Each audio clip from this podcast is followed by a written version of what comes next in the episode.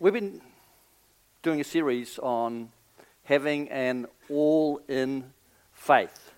And really, I've asked myself three questions with respect to that. Firstly, what's a person like who has an all in faith? Secondly, am I like that?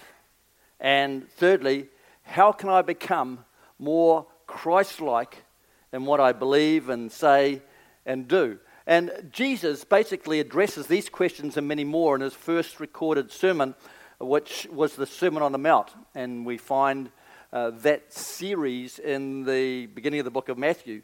And he tells his disciples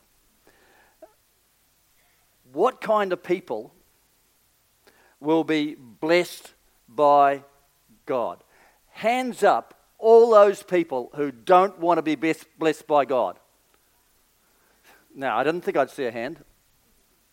Uh, basically, everyone wants to be blessed by God, but the reality is, people that God blesses are people thinking and acting in a certain way. Uh, last week, I was talking to a friend whose husband, who was younger than me, died suddenly about six and a half years ago. And I said, Sue, how are you getting on? And she said, okay, I really miss him, but I've had fantastic support and I've been blessed and uh, really well taken care of in the situation. And, and that conversation uh, led me right into Matthew chapter 5 and verse 4. Uh, as you know, we, we like to talk about victory, we like to talk about overcoming, uh, we like to talk about winning the war over situations and circumstances. But the reality is, you can't have victory unless there is a problem that you need to be victorious over. You can't be an overcomer unless there is something to overcome. And uh, we need to talk about the whole gospel from beginning to end. And Matthew chapter 5, verse 4 talks about one of those difficult situations. And Jesus said, Blessed are those who mourn, for they will be comforted. I mean, how can that be? How, how can you be blessed when you mourn?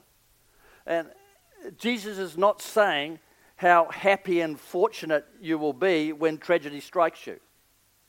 He's when tragedy comes, it hurts. When tragedy comes, we don't party, uh, we grieve. Uh, we're not unfeeling robots. Uh, we've been created in our Heavenly Father's image with emotions just as Jesus had emotions. Just as the Father and the Holy Spirit have emotions, so, so do we. We're not supposed to be emotionally sterile to display a stiff upper lip in times of our adversity. I mean, a lot of us have got a uh, English heritage, and one of the things that uh, the English are known for is that stiff upper lip. Well, hey, we're not created to hold everything inside. The most dangerous emotions are those that are bottled up and not released, but we're not to be controlled by our emotions. It's okay to cry, it's okay to feel pain, it's okay to be hurt. It's okay to ask for help. That's the way we're made. Jesus is not saying when tragedy strikes, happy, happy, joy, joy. He's not saying that everyone who grieves will be comforted. There are people out there who don't know how to respond to loss. There are people out there that have never experienced comfort in times of need. Often that slows the healing process down. Uh, Jesus here is talking about kingdom values for kingdom people. Uh, we are not blessed because of tragedy. We are not blessed because we mourn, but we are blessed because we are comforted when we mourn. And this raises a number of issues that I really want to talk about this morning. And uh, first of all, is the fact that we can't avoid problems. Uh, when you come to Jesus Christ, it doesn't insulate you from every problem that's going around. Uh, we are never told in either the Old Testament or the New Testament that if we live a good life, that we will never have problems or face any tragedy. In fact, quite the opposite is true. 2 Timothy 3, verse 1 says, In the last days, difficult times will come. Okay? We've been living in the last days for the last 2,000 years. So why don't you just turn to the person next to you and say, Did you know that difficult times will come?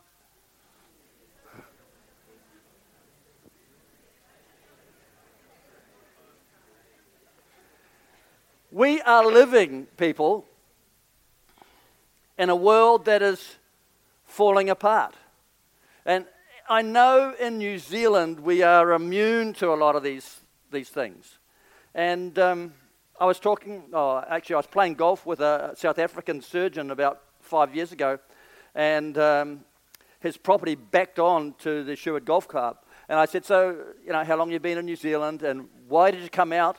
And he said, Well, he said, uh, I, I, came out to New Zealand because I don't have to have bars on my house uh, and a security setup uh, that we have in South Africa. He said, uh, I came out to New Zealand because I don't have to have flamethrowers on my um, SUV to stop people from attacking me and killing me when I'm stopped at the lights. And I thought, wow, that serious situation, the circumstances. And some of you I know here, you know those situations. You know how difficult it is in those places. In New Zealand, we tend to be insulated from a lot of those things. However, we're living in a world that is basically falling apart. A world that has a limited lifespan. So problems arise. Problems arise because uh, of the situation of our world in general. Sometimes problems arise because we're just reaping what we sow. Sometimes problems arise because you reap what somebody else had sown in a situation. But James tells us that God will use trials and testings to develop our character and our maturity. In fact, I hate that verse in James. It, it says, Count it all joy, my brethren when you have problems and trials. But it goes on to tell us that, hey, we can't be mature unless we actually have things that help us to grow. Our faith is primarily tested through trials.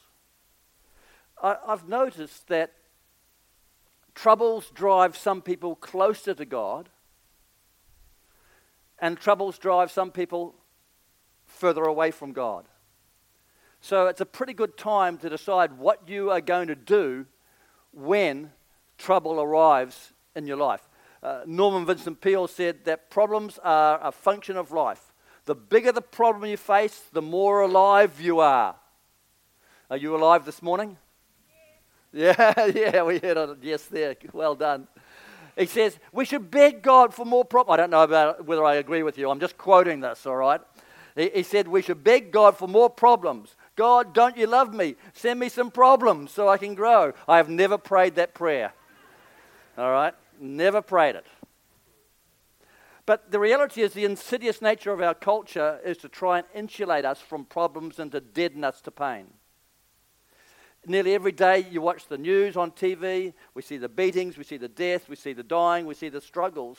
And as a result of problems and pain seem to just be everyday occurrences, and they happen in our living rooms, and we're no longer shocked by what we see or what we hear.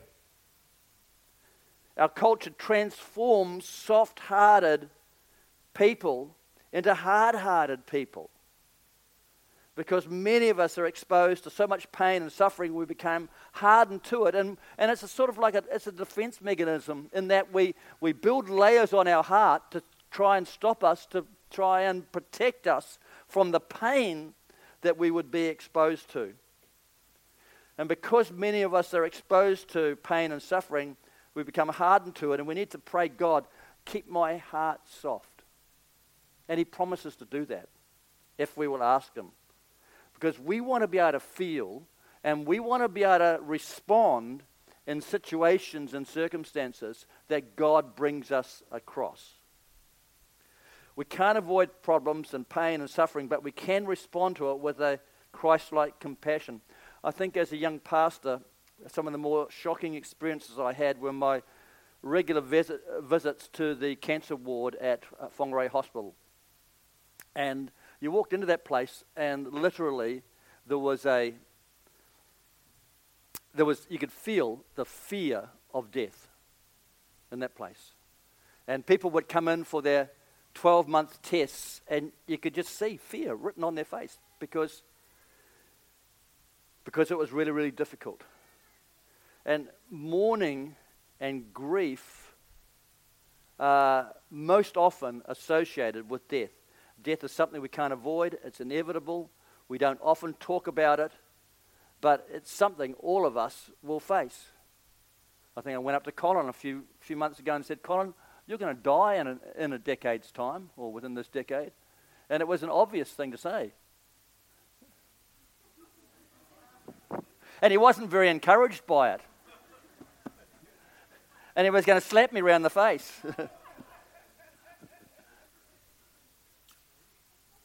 but the reality is that every one of us are going to die. Uh, it's just a matter of, of when. And every one of us here over the next decade are going to experience pain and tragedy because our friends and our extended family will have situations coming to them and happening to them uh, that are going to be painful. Uh, so, how do we cope? How do we respond to these situations? Well, it's going to be determined by the depth of our relationship with Jesus. In, in years of industrial research and problem solving, I often found that the key to solving problems was to ask the right question. Uh, many people ask, why do bad things happen to good people? That's actually the wrong question to ask. Uh, because in many cases, we just don't know why some things happen. The right question is, what happens to good people when bad things happen to them? I think growing up in a youth group in Hamilton AOG, I think one of the most difficult situation was when two of our youth drowned on the Raglan coast. We believe that one fell in and the other one jumped in to try and save them, and they were washed out uh, to sea. Um, it was it was a horrific situation. And you wonder, okay, here were two Christian young people, the families were uh, Christians in the church, and you think, what happened to those? What happened to those families as a result of that absolutely tragic, tragic loss of life? Well, within five years, one of the dads was heading up an organization in Hamilton placing children in foster care. I thought, fantastic.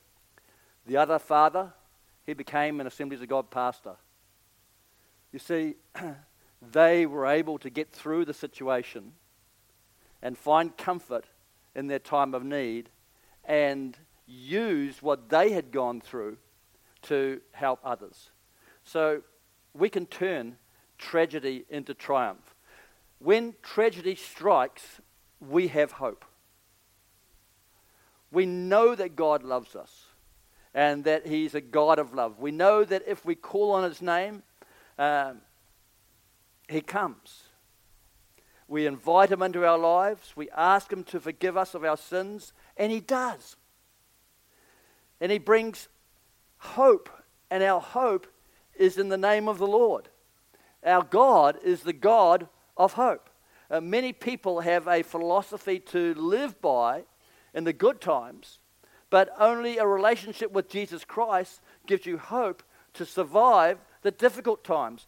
I had a phone call from one of our people a few weeks ago wanting help with taking the funeral of an unbeliever with an unbelieving family.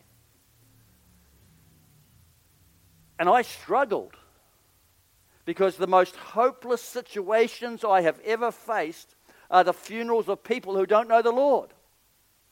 What do you say to them?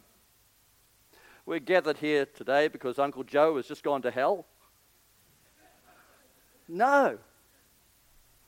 But how, how, can you, how can you bring hope when they don't believe in the God of hope.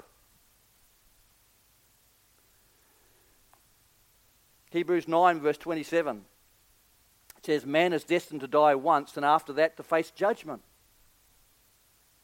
1 Thessalonians 4, verse 3 to 14, uh, 13 to 14 says, Brothers, we don't want you to be ignorant about those who fall asleep or to grieve like the rest of men who have no hope. We believe that Jesus died and rose again, so we believe that God will bring with Jesus those who have fallen asleep in him. When you know Jesus Christ, you have hope. Death isn't the final frontier. Death is a door that we pass through into eternity, and for us Christians, into an eternity with God. Jesus conquered death, and through him, we have the promise of eternal life. People facing tragedy suddenly take a new look at their whole life. Their perspective changes. Some things that they thought were so precious don't seem to mean much anymore. Some treasures they valued so highly don't seem as valuable. Their value systems changes, your heart changes, your mood changes, your mind changes, your life and your relationships change when you start to get your eyes on eternity and off the here and now. Don't wait for tragedy to decide what's really important in life. Decide today what is really worth living for because that could impact your eternal destiny. Without Jesus, there is no eternal hope. Without Jesus, there is no hope, and life is meaningless. But with Jesus, we can live life to the full knowing that we are here not by chance, but we are here by the creation of a loving God who's got a plan and a purpose for our lives. And that is just so, so, so encouraging. Through Jesus, we can live life to the max. Mourning and grief don't just result from death.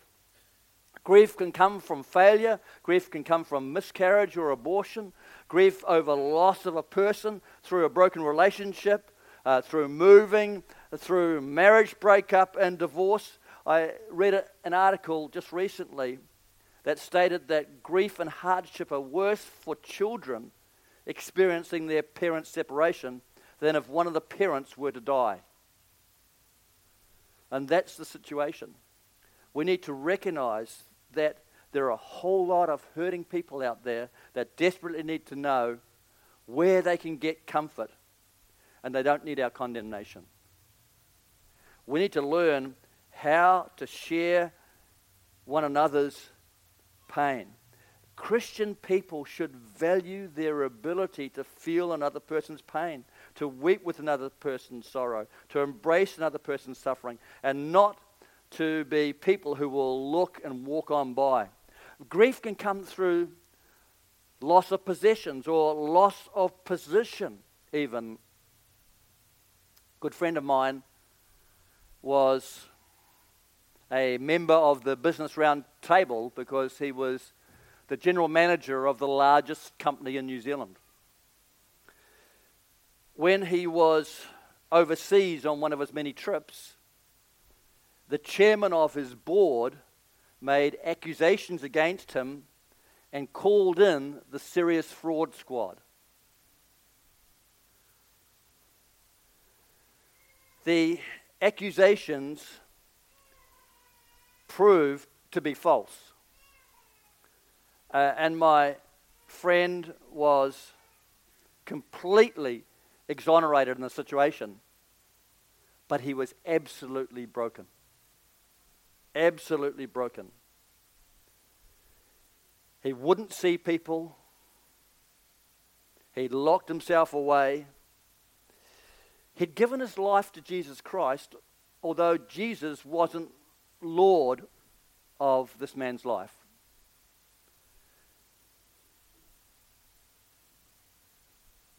What could I do? What could I say uh, when he spoke to me? I just listened. I just listened I couldn't say, Well, I know how you feel, because I'd never been in a situation like that. And I prayed for him. And he came through with completely different values, deciding to, lead, to live 100% for Jesus Christ. And his life was completely changed. In fact, today his, um, his wife heads up healing rooms in New Zealand. And he is just an amazingly supportive person.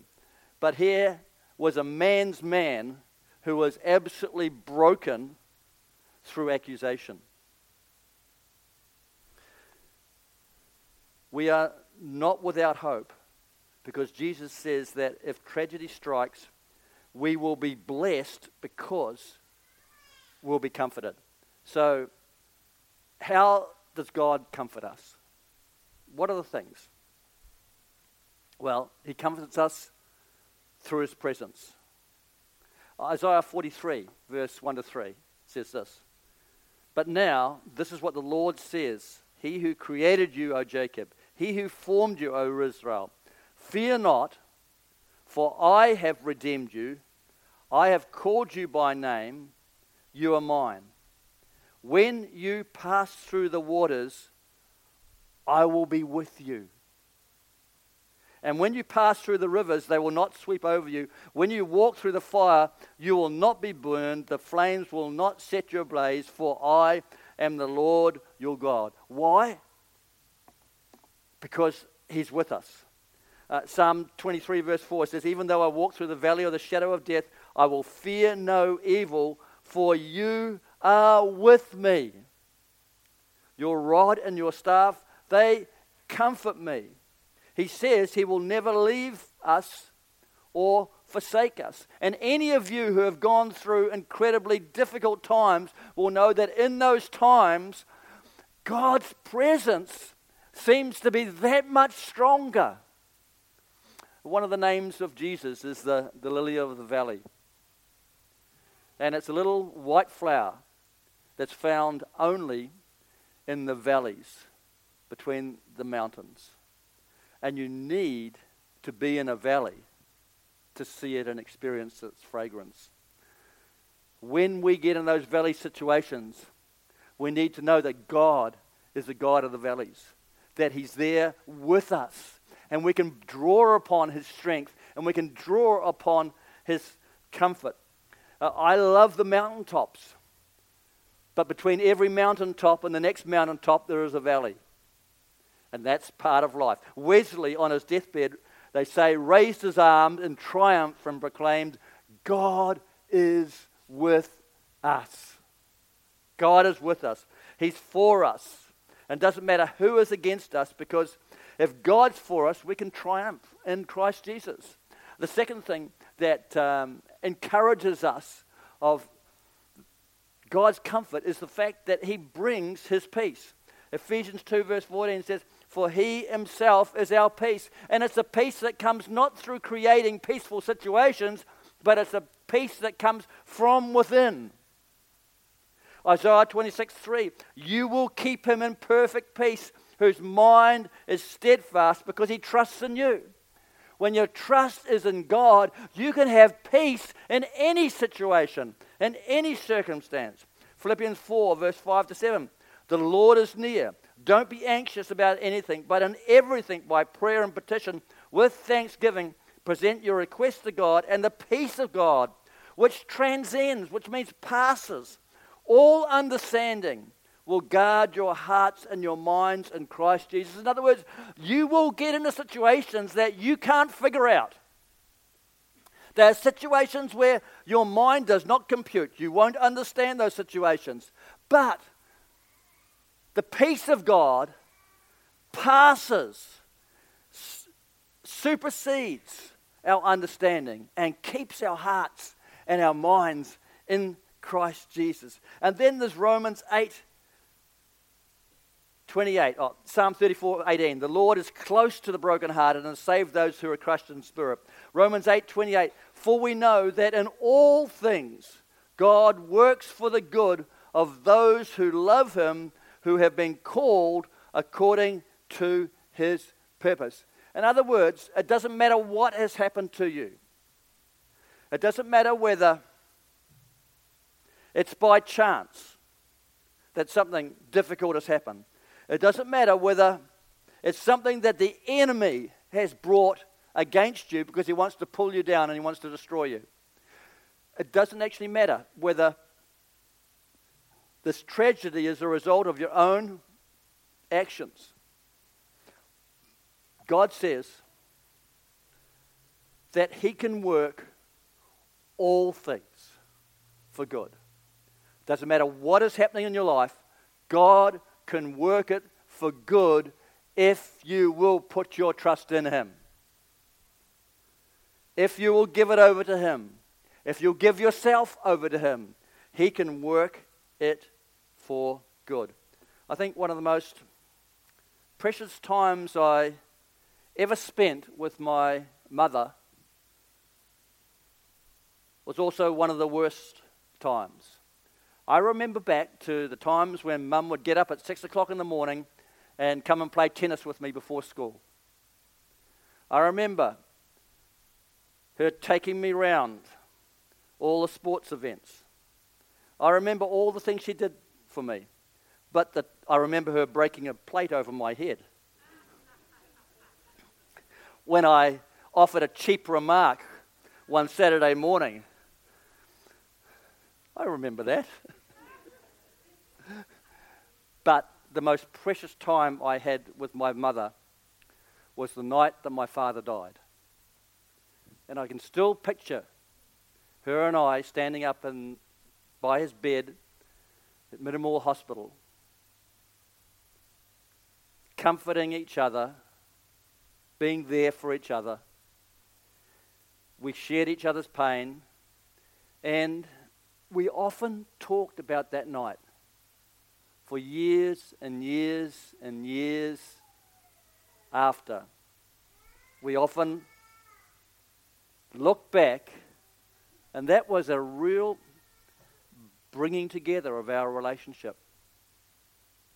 But it happened at one of the worst times in my life. It was the worst of times and it was the best of times. But God blesses us. And He blesses us through His promises.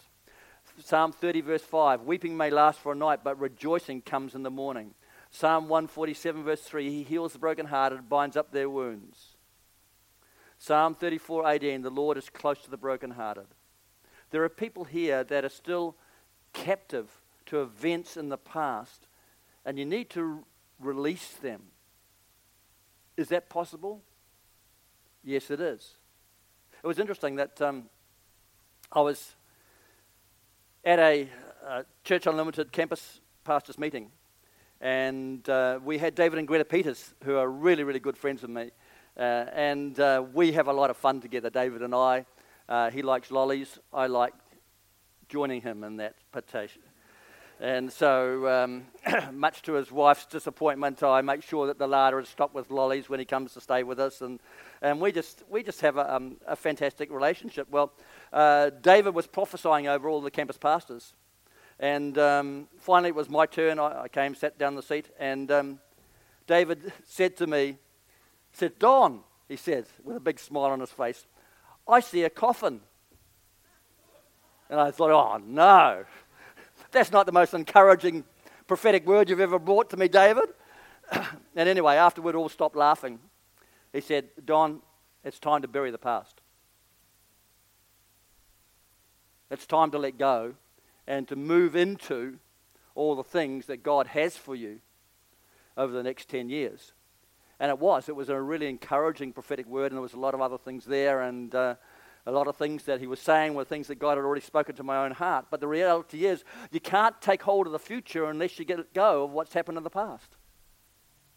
And some of you have been through tragedies, life changing tragedies, that have been incredibly, incredibly difficult, but there's a point where you have to let go. And you've got to let go of that past so you can take hold of what God has for you in the future. So, God comforts us through his presence, through his peace, through his promises. But as the musicians come, he also comes, comforts us through his people. We are supposed to be a healing community. We are supposed to be the ones who will receive healing and then reach out and comfort others. I love Isaiah 61, verses 1 to 5, one of my favorite passages in the Bible. And this is what it says it says, and this is the very first uh, verse that Jesus preaches when he's in the temple at Nazareth. He picks up the scroll of Isaiah and he reads this out, and then he says, Hey, this today, this prophecy is fulfilled in my midst. And we are the ones that have that same anointing, we're the ones that Jesus has left on earth to carry the same anointing, the same heart that he had. And so he says this. says, The Spirit of the sovereign Lord is on me, because the Lord has anointed me to preach good news to the poor. He has sent me to bind up the brokenhearted, to proclaim freedom for the captives, and release from darkness for the prisoners to proclaim the year of the Lord's favor and the day of vengeance of our God, to comfort all who mourn. Uh, we're the ones who are to comfort all those who mourn, and to provide for those who grieve in Zion, to bestow on them a crown of beauty instead of ashes, the oil of gladness instead of mourning, a garment of praise instead of a spirit of despair. They will be called oaks of righteousness, a planting of the Lord for the display of a splendor, they will rebuild the ancient ruins and restore the places long devastated. They will renew the ruined cities that have been devastated for generations. So, who's the they? Who's the they that this prophetic master is speaking about? Who are the ones? They're going to be called oaks of righteousness. Who are the ones that are going to rebuild ancient ruins? Who are going to be the ones who are going to restore? Who are the ones that are going to renew ruined cities? The they. The they is the poor. The they is the brokenhearted. The they is the captives. The they is the prisoners. The they are those that are grieving. Those that are covered in ashes those that are mourning, those that are in despair. They are the they. They are the ones that have received wholeness and healing and have received the Spirit of the Lord on them and have been sent out to bring comfort and restoration in the very situations that they have been in distress in. People, we are the they. We are the ones we are the ones who, through Jesus Christ, have the capacity to heal and to be made whole and to get over the difficulties of life and then be sent out like an army to bring the power of God and the power of God's love and His acceptance and His forgiveness to a world have, who have no idea how to handle the problems that are happening to them. You may be hurting this morning. But you can receive comfort and His healing. You may be reassessing priorities, what's really important to you. But I want you to look and see the possibility that in the midst of your tragedy, in the midst of your mourning, you can be blessed because of the comfort that comes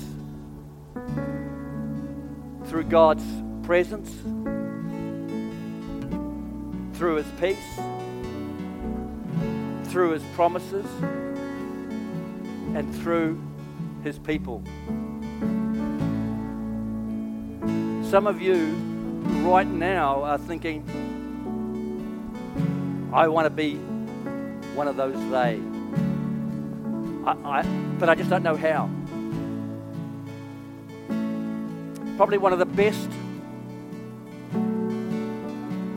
pastoral training programs that I've ever come across. In fact, I was talking to someone yesterday saying, I reckon every young pastor should go through this course, is the chaplaincy program that um, Pam is going to be running next year. It teaches the they how to get alongside. It teaches us how to help. It teaches us what to do in situations and circumstances. And so, if God is speaking to you about the possibility of being more involved in the community and wanting to help and wanting to be God's hands and arms extended, uh, you just put your name down at the info desk and uh, Pam will contact you and tell you a little bit more about that training course that is going on next year. But every one of us will be hurt. Every one of us will experience tragedy. But every one of us can be healed and made whole and be part of the they that will be a healing community in our city. Amen.